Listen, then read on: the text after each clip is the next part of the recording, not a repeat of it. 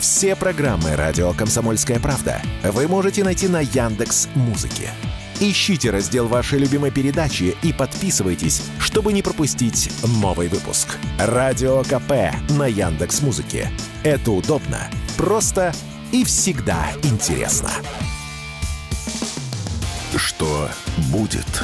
Честный взгляд на 24 ноября. За происходящим наблюдает Иван Панкин. Здравствуйте, друзья! Здравствуй, дорогое отечество! В студии радио «Комсомольская правда» Иван Панкин. Я рад вас всех приветствовать. Ну и по традиции напоминаю для начала, где нас можно смотреть, слушать. YouTube-канал называется «Не Панкин». Пожалуйста, подписывайтесь. Непременно нажимайте на колокольчик, чтобы вам приходили уведомления о новых выпусках. Ну и, разумеется, не забывайте писать в чате в середине, в конце этого часа, в середине следующего, во время больших перерывов. Микрофон будет работать, я буду с вами общаться с большим удовольствием. Ну и не забываем про другие видеоплатформы, такие как видеохостинги, если быть точнее, такие как Рутюб и ВКонтакте. Там у нас есть канал и группа. Пожалуйста, милости просим, вступайте и подписывайтесь. Что касается подкаст-платформ, их огромное количество. Выбирайте себе по душе. Например, CastBox, Яндекс.Музыку, Google Podcast, Apple Podcast, многие-многие другие. Есть замечательный агрегатор podcast.ru. Что касается телеграм-каналов, мой Панкин, тоже можете подписаться, или радио «Комсомольская правда». К тому же там дублируется видеотрансляция. Вроде все сказал для начала. Можем приступать. Что будет? И вы знаете, наверное, еще один анонс в качестве рекламы даже. Э, ну, потому что в этом задействован э, задействована медиагруппа «Комсомольская правда», я не могу с вами не поделиться замечательной новостью. Вышел сериал, который называется «Сама виновата», и я вас приглашаю, ну, или к телевизорам. Посмотрите, пожалуйста, по телепрограмме, когда он будет идти. И я думаю, что вам он очень понравится. Либо же э, на видеосервисе, который называется Иви. Я смотрел вчера там. Эта история, этот сериал «Сама виновата» со знаком вопроса посвящена Рите Грачевой, который муж, вы помните, наверное, эту историю, э, много лет назад уже, по-моему, 17-й год, муж отрубил руки. Но э, так или иначе, это история со счастливым концом. И, видите, даже сериал сняли, и я вас, конечно, приглашаю для его просмотра. К тому же, к тому же, некоторые фрагменты, некоторые сцены снимались здесь, в этой студии, и я даже в них имел честь участвовать. Так что, пожалуйста, приглашаю. Также еще скажу, что на сайте shop.kp.ru есть книга, которая посвящена этой истории. Она называется «Счастливо без рук». Тоже рекомендую вам, друзья, shop.kp.ru ее приобрести. Дайте отбивочку еще раз. Что будет? Так, ну похвастался, теперь давайте к новостям. Начнем с небольшой шутки. Вчера появилась новость о том, что э, Зеленский ввел санкции против Чубайса и Кудрина. И надо тут сказать, конечно, что теперь мы слышали все, в интернете даже пошутили, с учетом того, что у того же э, Чубайса, когда он возглавил э, Роснано, было, как поговаривают, около полутриллиона рублей, вот, для этой самой компании Роснано. Вы помните, на одном из новогодних корпоративов он даже заявил, и это попало на камеру, потом это наблюдали все в своих телеграм-домах, «А, у нас очень много денег, говорил он тогда, вы все это прекрасно помните, очень много денег, а потом он оставил убыток и уехал из России. Причем убыток там, по-моему, в 100 миллиардов рублей. Представляете себе, за такое героя Украину надо давать. Вот вчера ходила эта шутка, с удовольствием транслирую ее в эфире. И э, с учетом того, что Зеленский ввел санкции против того же Чубайса с Кудриным-то ладно, это довольно смешное начало дня. Я так это вижу. Ну и вчерашняя, э, значит, новость еще самое главное, это, конечно, скандал в Литве. Там а, прозвучало заявление не от кого-нибудь, а от главы а, МИД страны, Габриэлюса Лансбергиса.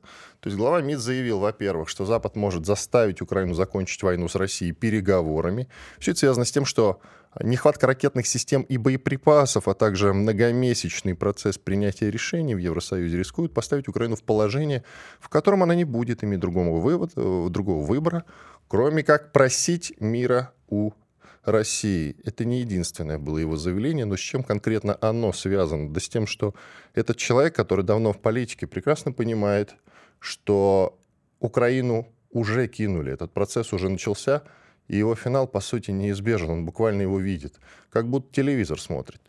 И сейчас он транслирует это в публичном поле, напоминая Евросоюз, давайте не будем так делать. А почему он так говорит? А потому что следующими будут прибалтийские страны. Дым-то когда-нибудь, друзья, развеется, как известно.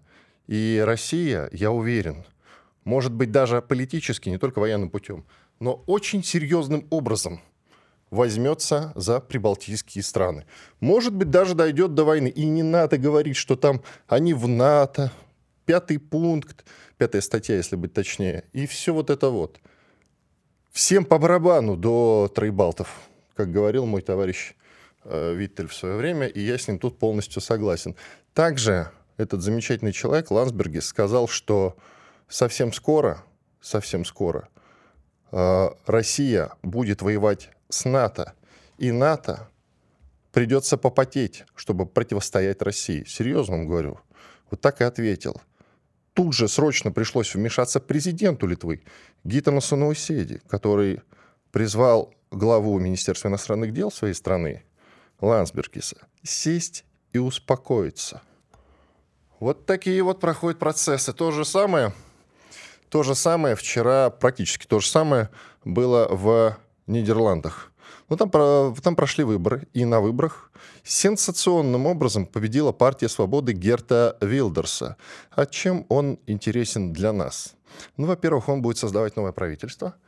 Результаты вот этих выборов превзошли даже предвыборные опросы. Он, что довольно непопулярно, по идее, было, никто не мог представить, он занимает жесткую антиисламскую и антииммигрантскую позиции. Считает, что Коран и мечети нужно запретить в Нидерландах вообще. Представьте себе, да, после всего того, что в Швеции происходило.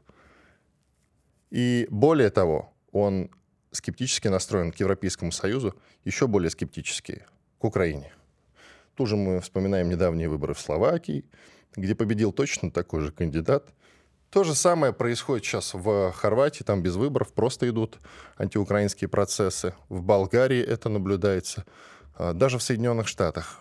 Как бы мы скептически на это на все не смотрели. Песков, правда, пресс-секретарь президента заявил вчера, что НАТО продолжит помогать Украине. И тут нельзя не согласиться с господином Песковым. Конечно, продолжит. Конечно, продолжит, только масштабы уже не те. Когда Германия выделяет и ради этого приезжает в Киев целый министр обороны, а затем мы видим цифры, где он предоставил Киеву 2300 снарядов, хотя в день расходуется ориентировочно от 5 до 10 тысяч, а может быть и больше, звучали цифры и больше. Вот такая высокая интенсивность на фронте. 2300 снарядов — это ни о чем не будет уже такой глобальной, огромной помощи Украине. Это надо учитывать, и все процессы об этом прямо сейчас говорят. И э, внутреннее настроение. Давайте послушаем сейчас один замечательный фрагмент, где парнишка, э, где парнишка говорит о том, как он э, вывез из Украины, и он этим занимается, бывшего уже военнослужащего. И тот ему рассказывал крайне интересные вещи. Он отвечал, кстати, вот этот самый парнишка, он отвечал одной даме, которая предъявлял ему, и такое, такое, знаете, довольно популярное, живет женщина за границей и предъявляет другому парню, почему он не на фронте. И вот парень отвечает, слушаем. Почему не на фронте? Потому что умный. И выехал давно, ну, поняли, до войны, в 2017 году. У меня в Украине ничего нет. За что воевать и за кого? А даже если было, я не понимаю. Но дело не в этом. Вот вверху, видите, по датам. Сегодня вывез мужчину, ну как мужчину, лет 35. Воевал полтора года. Такого мне пана рассказывал. Он когда уже будет в Канаде, к жене едет с ребенком. Видите, я спасаю людей. Ох, он мне там пана рассказывал. У него есть видео, голосовые, командиров.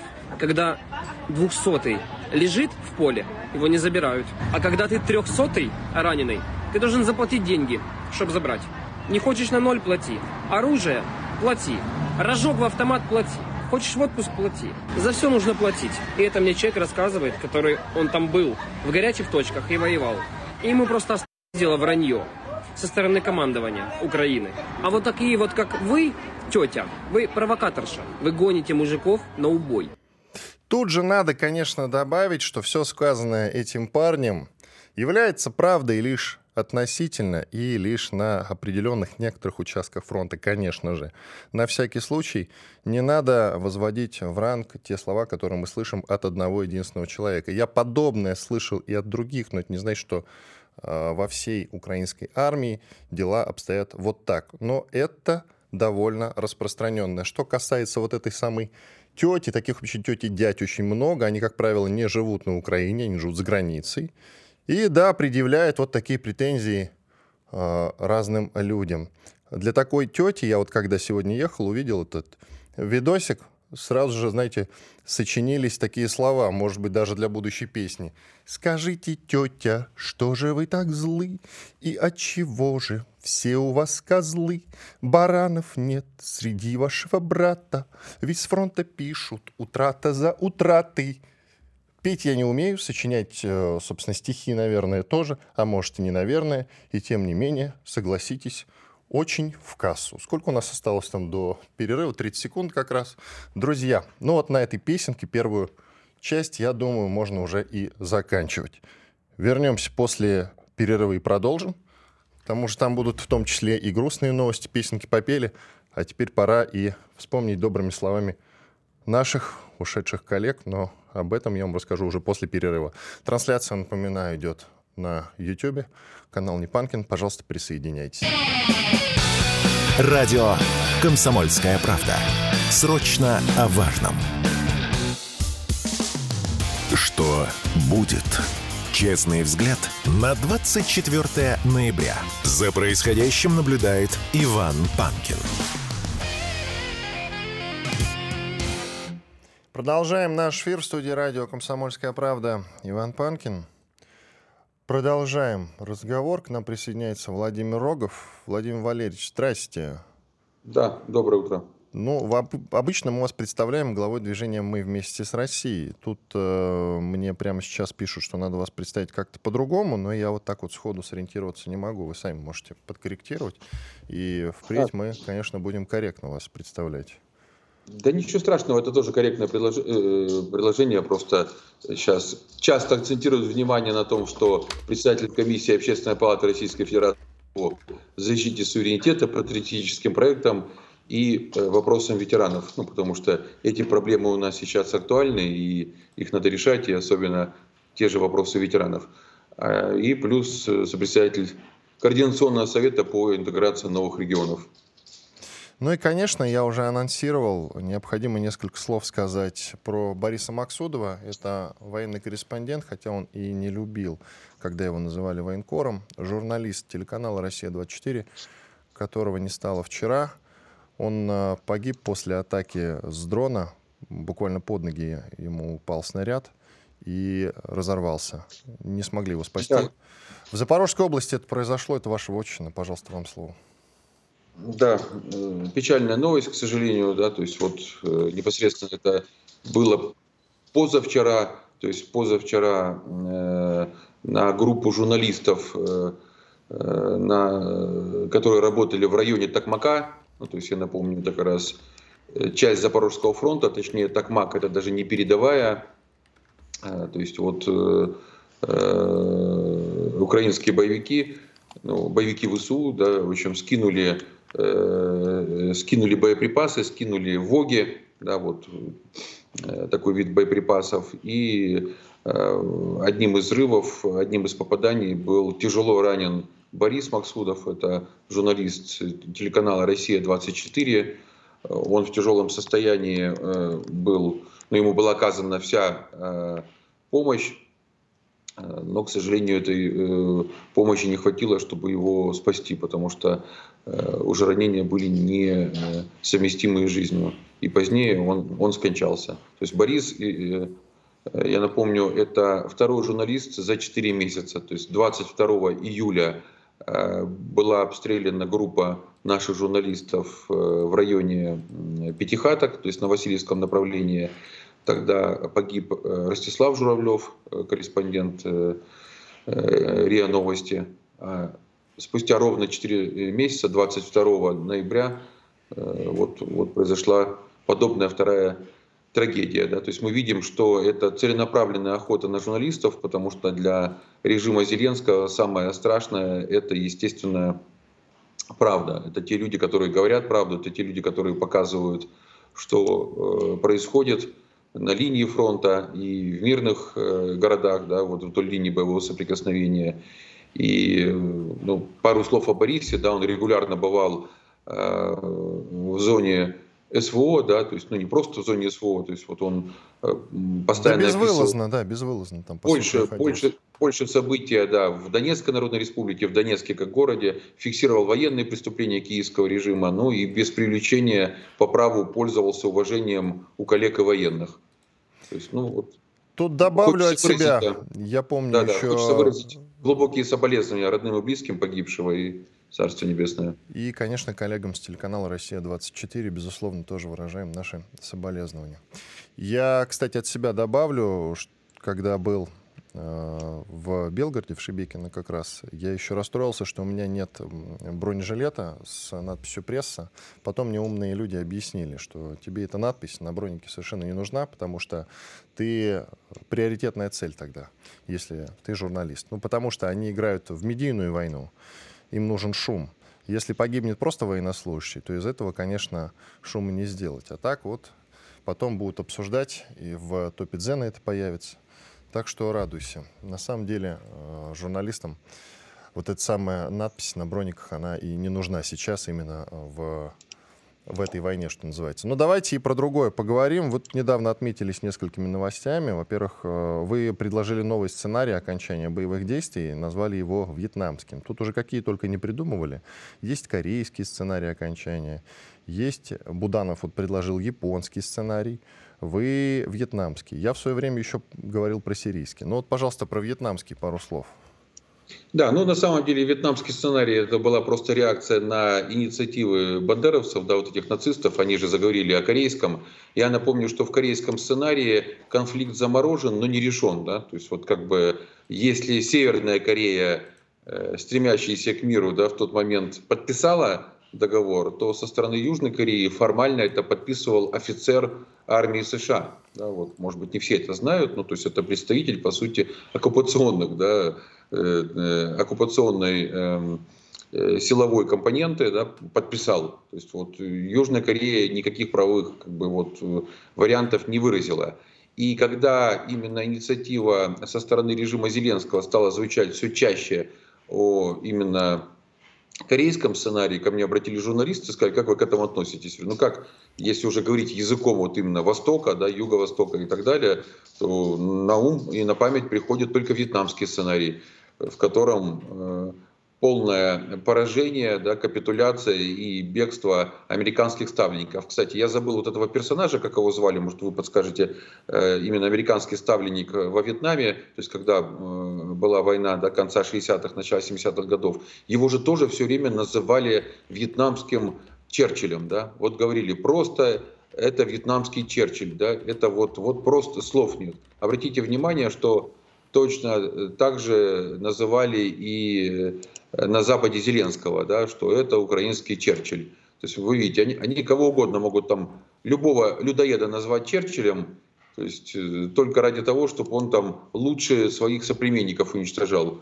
Хотя, естественно, для Зеленского жители Украины это ненавистные люди, да, потому что только к ненавистным людям можно относиться, то есть чужие люди, да, абсолютно ему чуждые и не родные, может, это как чужим и ненавистным людям можно относиться с такой ненавистью, как этот негодяй это, это делает. То есть, э, и знаете, я наоборот тут вспоминаю слова э, Владимира Семеновича Высоцкого, да, это все придумал Черчилль да, в 18 году, вот волей-неволей, когда э, вспоминаешь в контексте именно этого исторического персонажа. А так, ну, про японский сценарий, вот по поводу Буданова, ну, я думаю... Я давайте его... напомню, вы заговорили, хотели узнать имя этого человека. Азиатский Черчилль, э, Нго Динзьен. Да, да, да. Ну вот по утру я не выговариваю эти имена, уж простите. Ничего да. страшного. М- можно я перескочу сразу? Времени-то не так много. Вы тут предрекали, что прощается Соединенные Штаты, прощаются Соединенные Штаты Америки с Украиной. Вы связали визит главы Пентагона Ллойда Остина в Киев как раз с тем, что он передаст Зеленскому черную метку. Э, вот, пожалуйста, растолкуйте, что значит черная метка, зачем целому главе Пентагона для этого ехать в Киев и что-то там выручать. Ну, обратите внимание, во время визита Ллойда Остина э, акцент был на встрече с Залужным. Мало того, что на встрече с Залужным, с этой встречи выгнали Ермака и прочих миньонов Зеленского. А потому что Ермак до этого съездил, он вернулся из США в тот самый момент. Конечно, да. То есть почасовое или поминутное общение американской стороной не предусмотрено. То есть и э, был акцент на том, что с Залужным они хотят пообщаться наедине. Это во-первых. Во-вторых, э, Э, США четко в этот визит дали понять, что Зеленский должен реализовать все самое непопулярное, все самое то, за что его могут, если не снести, то как минимум его э, акции, восприятие упасть еще сильнее. То есть вплоть до и, кстати, об этом Сергей Евгеньевич Нарышкин, глава нашей службы внешней разведки, да, говорил о том, что о необходимости призыва то есть расширение э, призывного возраста, сейчас он 18-60 до 17-70, да? То есть, ну, вообще всех уже, да? Ну, кто, слушайте, кто я, как... честно говоря, даже знаю, что такое Украина плюс-минус. Э, боюсь, что 17-летних все-таки призывать не будут. Прямо сейчас призывают все-таки от 25. Давайте так. Ну, вы знаете, э, вы знаете интересный момент, что с 17 лет ты уже не выйдешь за границу. Вот ко мне обращаются люди, пишут в личку, да, что ребенка, которому только исполнилось 17, вывести уже невозможно.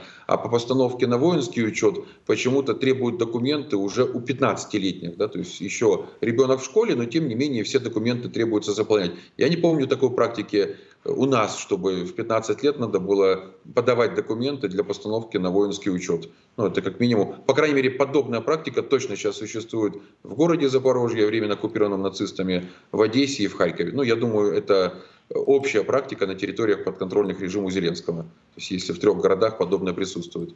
Так вот, принцип простой. Буквально вчера вечером подтверждение этому еще один шаг – когда э, Умеров, я напомню, это министр обороны. Новый министр да, обороны, да. Зеленского, да, Э, посадил Залужного прямо, ну, чуть ли не на самое почетное место, да, и всячески показывало, что конфликта нет. Но выглядело это еще более нелепо, с учетом того, что Зеленский именно через британскую прессу, а именно британцы, британские спецслужбы стоят за Зеленским, да, Ми-6 э, и Ми-5, э, именно они прокачивают э, Зеленского и его агрессивное поведение. Так вот, именно в британской прессе вдруг Зеленский разразился э, публикацией о том, что Залужному нечего заниматься политикой, да, что если ты воюешь, ты воюй, не лезь. Политикой будут заниматься другие да, персонажи. Есть, Спасибо. Ну, Спасибо большое. Владимир Рогов, глава движения «Мы вместе с Россией». Титр ваш поправим. Теперь будем представлять уже э, корректно. Иван Панкин, студия «Радио Комсомольская правда».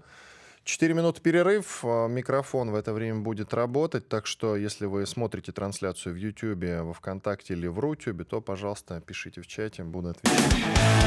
Радио «Комсомольская правда». Срочно о важном. Что будет? Честный взгляд на 24 ноября. За происходящим наблюдает Иван Панкин. Продолжаем эфир. В студии радио «Комсомольская правда» по-прежнему Иван Панкин. К нам присоединяется Алексей Пилогов, военный-эксперт, президент Фонда исторических исследований «Основания». Алексей Евгеньевич, вас приветствую. Доброе утро. Алексей Евгеньевич, давайте с ОДКБ начнем. Владимир Путин ведь вчера ездил, летал, если быть точнее, в Минск даже, несмотря на морозы и метель там. И прошло заседание рабочей группы как раз. И вот как вы оцениваете результаты? Я вообще скептически отношусь к ОДКБ нынче. Мне кажется, эта структура не работающая совсем. Может быть, даже ее разогнать надо а, к чертовой бабушке и пересобрать, что-то новое сделать. Потому что эта, которую мы работать-то не заставляли почти ни разу, она в негодность пришла. Но, может быть, у вас другое мнение, пожалуйста. Нет, но у меня есть мнение, что зачем выбрасывать э, механизм, который все-таки худо-бедно работает. Я напомню, что именно АДКБ э, в свое время остановила, например, эскалацию между Таджикистаном и Кир- Киргизией. Может быть, это как бы далеко от нас, по сравнению с Украиной, но в данном кон- конкретном конфликте, который произошел вот несколько лет назад, напомню, и там до танков доходило дело между двумя членами АДКБ, но именно АДКБ э, сыграл свою роль, и я должен вспомнить, допустим, события в Казахстане, э, начала 2022 года, где опять-таки это было ДКБ, это были усилия совместные, Э, по коллективной безопасности. Может быть, конечно, Астана это сейчас не ценит, и, как говорится, оказанная услуга ничего не стоит, но для нас это тогда было крайне важно на фоне, как мы теперь понимаем, э, нынешнего конфликта в, на Украине, иметь э, спокойную границу с Казахстаном, где, честно говоря, разгоралось так нешуточно. Поэтому да, есть страны, которым АДКБ явно уже как, извините, пятая нога собаки, это, например, та же самая Армения, которая сказала, что на данный конкретный момент, вот очень интересная такая фраза, нам АДКБ вроде как пока еще не до конца. Они не э, участвовали э, как раз во вчерашнем партсобрании. Ну вот, э, ну там же были заявления, что мы как бы, знаете, как собака на сене опять-таки, и вроде как и не выходим, но и при этом и оставаться нам уже так очень сложно в этой организации.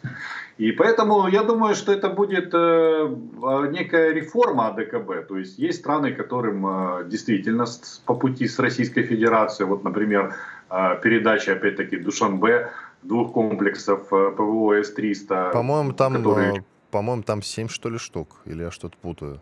7, 7 это пусковых установок, а, а 2 дивизиона. Да.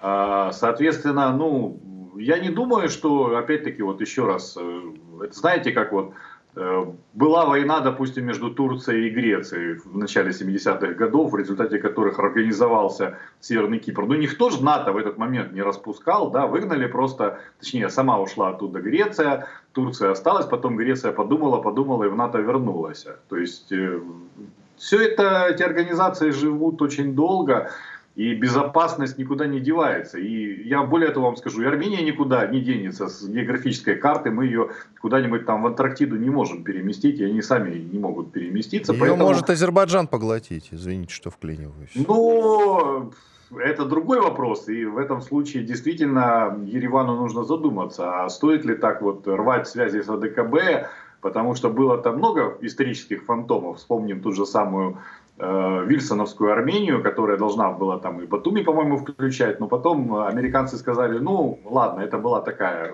идея нашего президента, но мы как бы за нее не отвечаем, и после этого все в Армении стало очень грустно, скажем так, в начале 20 века. Поэтому, ну вот, э, мое отношение к АДКБ я, по-моему, достаточно четко объяснил. Ну вот, что касается демарша Армении как раз, она расстается все-таки, давайте подытожим, с УДКБ окончательно, и потеря ли это для нас? Ну, я считаю, что, конечно, для вот именно коллективной безопасности, которая подразумевается в рамках АДКБ, потеря любого члена – это э, участника этого процесса. Это, конечно, серьезный вызов, потому что стоит понимать, что в этом случае, э, ну, под ударом э, перспективе исторической оказывается, например, наша военная база в Гюмри, с которой нужно тогда что-то делать, э, либо продолжать э, нахождение наших вооруженных сил там, либо заканчивать. Это тоже, кстати, ну, как вариант. Мы же прекрасно понимаем, что в случае, если придет уже окончательно проамериканская, проевропейская повестка, а эти страны сейчас глубоко враждебны Российской Федерации, первое, что они будут требовать, это вывода а, российской военной базы.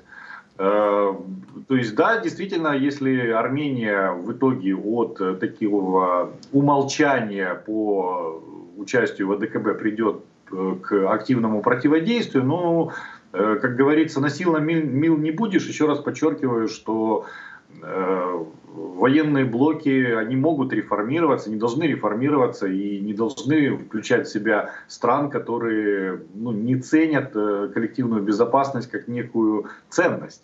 Э, и, соответственно, в этом случае Армения будет предоставлена сама себе, и пусть вот эти вот новые э, союзнички, там та же самая Франция, Великобритания, Евросоюз, ну пусть присылают миротворцев. Но мы вот видим на примере Украины, как э, осуществляется западная помощь. Ну, когда есть возможность насолить России, да, пожалуйста, вот вам и танки, вот вам и ракеты. А как только оказывается, что зубы сломаны российскую оборону, ну, извините, тут уж денежки врозь. Вам сколько миллиардов давали, давайте возвращайте. И то же самое, я думаю, будет и с э, Арменией. То есть будет передано какое-то э, бывшее употребление оружия, причем, как сейчас заявляет Франция, по цене нового. А, а потом, в том случае, если Азербайджан окажется сильнее, Азербайджан объективно сильнее и в военном отношении, и в демографическом, да и в политическом у него союзы гораздо более э, э, жизненные. Ну, то есть, условно говоря, где Франция, где Турция, которая граничит с Арменией, может, э, как говорится, со своей территории, там, вплоть до авиации, ракетами помочь Азербайджану.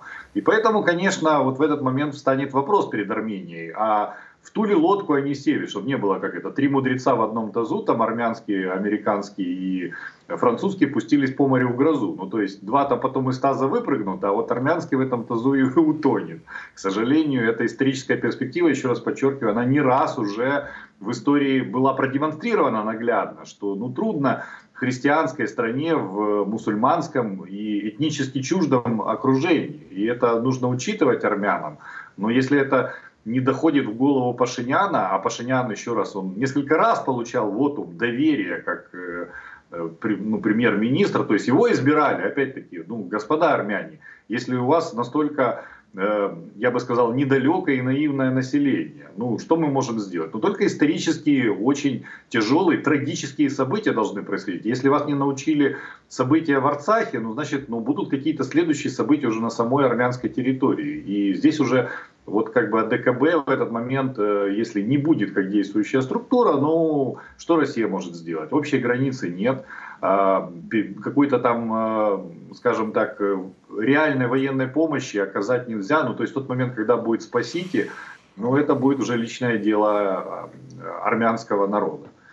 Вот мое, к сожалению, такое грустное предзнаменование. Ну, будем надеяться, что все-таки одумаются наши армянские друзья в лице непосредственно командования и руководства, я имею в виду. С народом это все чуть проще. Скажите, пожалуйста, была у вас статья на тему того, что НАТО будет намеренно усиливать напряжение в Балтике, Балтийском море. Да. Вообще, в принципе, я так понимаю, что оно, Балтийское море, уже является внутренним морем НАТО. Тем не менее, как мы можем с этим моментом пободаться, если как-то можем? Скажите, пожалуйста. Ну, во-первых, как бы я все-таки здесь поспорил, внутреннее море НАТО, это, ну, в моей статье это звучало, это некий такой максимальный нарратив, который сейчас двигают э, западные страны, что, мол, э, что там этой Калининградской области, что там этого Финского залива, ну, двумя там, как говорится, мизинчиками Россия зацепилась за Балтику, вот давайте ей по этим мизинчикам, там, молоточкам и ударим, чтобы она окончательно уже с Балтики-то и никаких претензий не предъявляла. Но в этом случае, э, я это писал в своей статье, НАТО фактически перейдет к открытой конфронтации, Э, Причем в военном уже плане, я напомню, что любая военно-морская блокада по международному праву является поводом для войны, то есть казусом Белли, то, что называется. Э, и вот, вот эти вот все упражнения Литвы, например, запретить транзит в Калининградскую область, ссылаясь на какие-то там общие европейские правила, которые якобы Россия нарушает, это все фактически Э, ну, такой бег по очень тонкому балтийскому льду где-то в начале марта, когда уже можно просто провалиться под него. И действительно, в тот момент, когда Россия вот в прошлом обострении, когда, напомню, в прошлом году Литва э, запретила транзит в Калининградскую область практически по всем грузам, Россия достаточно четко выразился, что это будет поводом для военно-политического ответа. И вот это вот первое слово военное, он уже как бы достаточно напряжно звучит, потому что в этом случае э, очень интересно, а, ну, э, сможет ли в этом плане Литва рассказывать, что она не ведет агрессивную политику, что это вот статья 5, которая на нас, таких белых, пушистых, мы тут сидели на берегу э, Балтийского моря, рыбу ловили, и тут на нас напали проклятые вот орды с востока. Потому что действительно, еще раз подчеркиваю, вот даже такие как бы невинные, сказалось бы, моменты, что мы вам будем досматривать суда в международных водах, а потому что мы считаем, что эти воды наши территориальные, мы сделаем блокаду. Это все акты военного противостояния. Давайте на этом сделаем паузу. Продолжим как раз про военное противостояние с э, прибалтийскими странами. После перерыва Иван Панкин и Алексей Пилогов, военный эксперт, президент Фонда исторических исследований «Основания». Громкий сезон на радио «Комсомольская правда». Весь мир услышит Россию. Весь мир услышит радио «Комсомольская правда». Будет? Честный взгляд на 24 ноября. За происходящим наблюдает Иван Панкин. Действительно, Иван Панкин и Алексей Пилогов, военный эксперт, президент Фонда исторических исследований «Основания». Алексей Евгеньевич, вот давайте про Прибалтику и наше с ними противостояние продолжим, в том числе из-за Балтики как раз.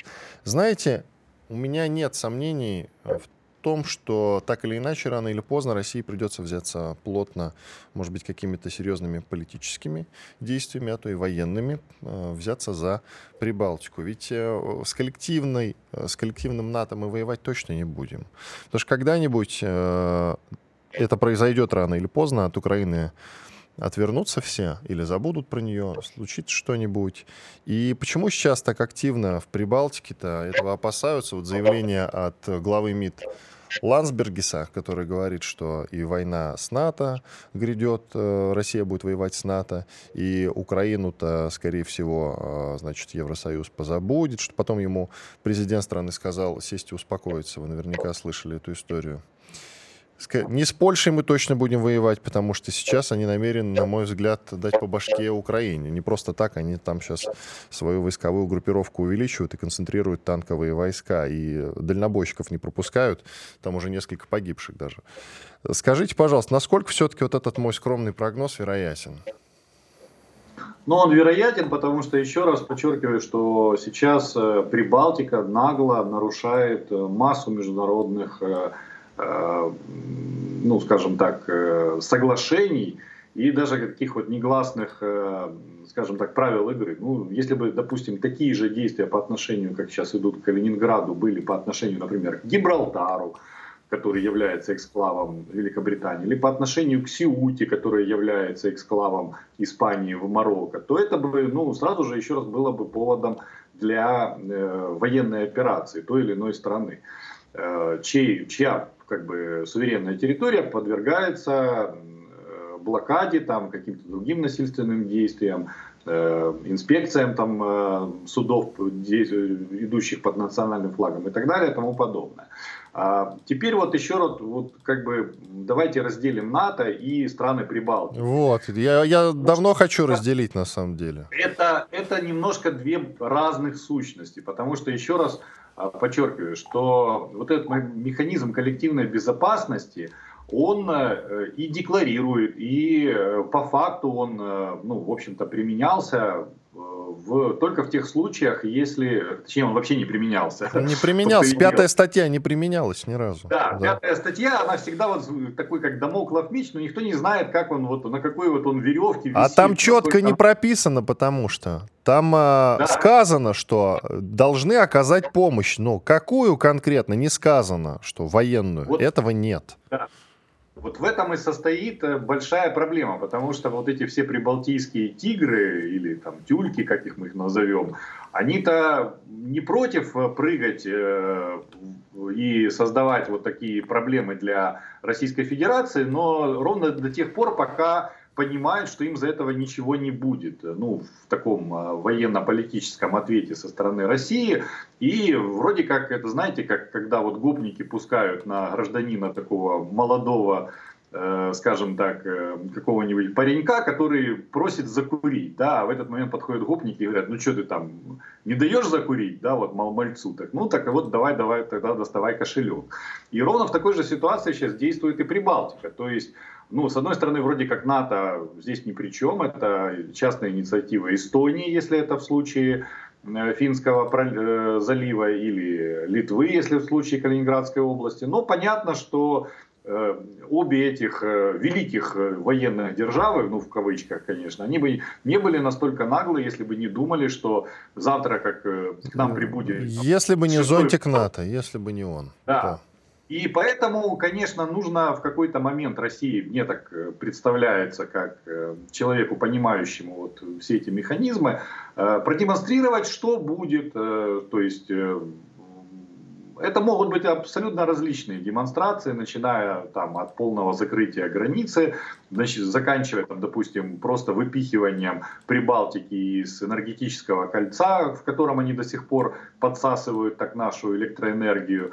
Э, что-то может случиться там с каким-нибудь кабелем в очередной раз, на который они надеются, который их там должен спасти там в этом случае из Швеции или из Финляндии. Ну, масса может быть таких вот вещей, которые э, могут быть э, не прямыми военными действиями, но мы уже понимаем, что мы живем в другом немножко мире, в котором уже есть взорванный северный поток, уже есть, соответственно, такая очень э, непонятная реакция на столь э, интересный факт повреждения инфраструктуры. То есть Прибалтика это по большому счету такой, знаете, выдающийся полуостров, который со всех сторон окружен Россией. И поэтому это нужно использовать. То есть вы хотите блокаду Калининграда, но вот получите блокаду всей Прибалтики, причем в максимально жестком варианте. Насчет электроэнергии, это вы хорошо сказали. Я бы даже добав... заменил бы глагол подсасывать на другой. Отсасывают, например. И надо ну, срочно менять нужно, срочно. Скажите, пожалуйста, тут же Рамштайн состоялся, встретились в очередной раз э, Залужный и участники как раз э, преступной группировки под названием НАТО на авиабазе Рамштайн. Ну что-то вообще как-то она тихо прошла. Ни одной новости, кроме вот одна попала в заголовки. Залужный отчитался, что ситуация на фронте сложная, но контролируемая. Кем контролируемая, не добавил при этом. Ну, здесь стоит понимать, что э, главное, что сейчас отсутствует на Рамштайне, отсутствует э, то военное имущество, те объемы боеприпасов, которые сейчас можно выдать Украине. И здесь дело, дело даже не в деньгах. То есть, ну, по большому счету, деньги-то можно было какими-то э, левыми путями изыскать. И мы это видим, что там вроде как выдается опять там миллиард долларов э, из германских резервов, но когда мы это все пересчитываем на реальные какие-то железячки, да, которые передаются Украине, все выглядит очень грустно. А почему грустно? Потому что закончилось старое советское вооружение, достаточно дешевое. Ну, я вот приведу пример. Э, там э, э, та же самая Чехия передала э, порядка 100 танков э, Т-72 э, Украине, сейчас ей выдают 14 леопардов. Ну вот, как бы... Болгария накануне свои старые 40-летней давности БТРы передали, да, которые ну, уже списаны есть, по сути. Сотню, абсолютно сотню. верно. То есть фактически все вот это вот э, вооружение, которое еще как-то оставалось на балансах там или за балансами уже скорее вот стран Восточной Европы, бывшего Варшавского блока, оно на Украине утилизовано. И, соответственно, передавать сейчас свое, это снимать с боевого дежурства. Ну, Макрон там это сделал разово, допустим, для э, гаубиц Цезарь. Но второй раз это сделать невозможно, потому что тогда французская армия вообще без артиллерии останется. Ну, там и так все плохо с армией. А если оставить ее еще без артиллерии, вообще будет тогда непонятно, а как э, проецировать э, французскую силу куда-нибудь в Африку завтра, если, не дай бог, там очередная страна решит, что ей не по пути с Парижем в политическом и экономическом плане. Поэтому, конечно, Рамштайн проходит тихо, потому что говорить ну, громко такие вещи, что как это, денег нет, вы держитесь, хорошего настроения, ну, на Западе не принято. Это все политики, ну, очень не любят проговаривать, они скорее это дают возможность сделать всяким э, средствам массовой информации, которые формируют мнение. Вот сейчас, вот, как вы правильно сказали, формируется мнение об усталости.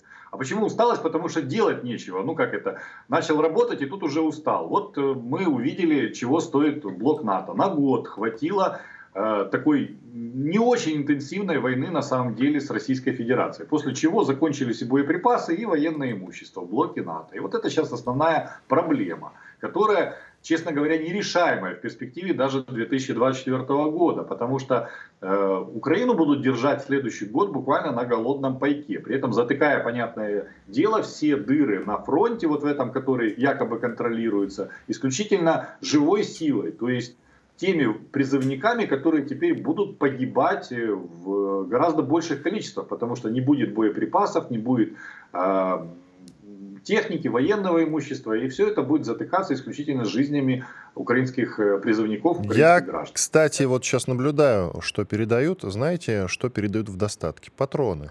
Патронов дают много. То есть это говорит о том, что им сейчас будут давать средства исключительно для самообороны, для того самого контрнаступления или наступления, им уже никто средств давать не будет. Ну, у нас полторы минуты остается, коротко.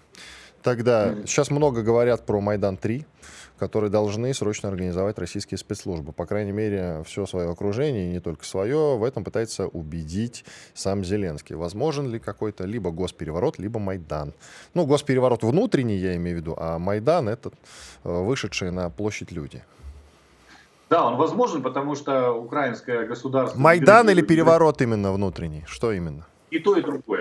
Это нужно понимать, что Майдан это просто легализация столь же верхушечного переворота, который уже созрел, перезрел, и просто его нужно каким-то образом через улицу э, сказать, что это все народное, как бы волеизъявление и революция. Хотя это всегда переворот именно верхушечный. И это просто диктуется тем, что э, огромные категории граждан сейчас просто недовольны и Э, существующей властью, это и вдовы, это и вот инвалиды, и ветераны. То есть, когда говорят, что все мужчины типа на фронте, некому выходить, то извините, бабы выйдут, э, вот те самые украинские, которые сейчас потеряли своих э, мужей, сыновей, там, и бабе этот бунт, он снесет ничуть не хуже Зеленского, чем те два бунта, которые были до этого. Да, я, кстати, говорил уже об этом, что женщины вынесут Зеленского с Банковой, если он там, конечно, находится. Спасибо большое. Алексей Пилогов, военный эксперт эксперт, президент Фонда исторических исследований оснований. Комсомольская правда. Радио, которое не оставит вас равнодушным.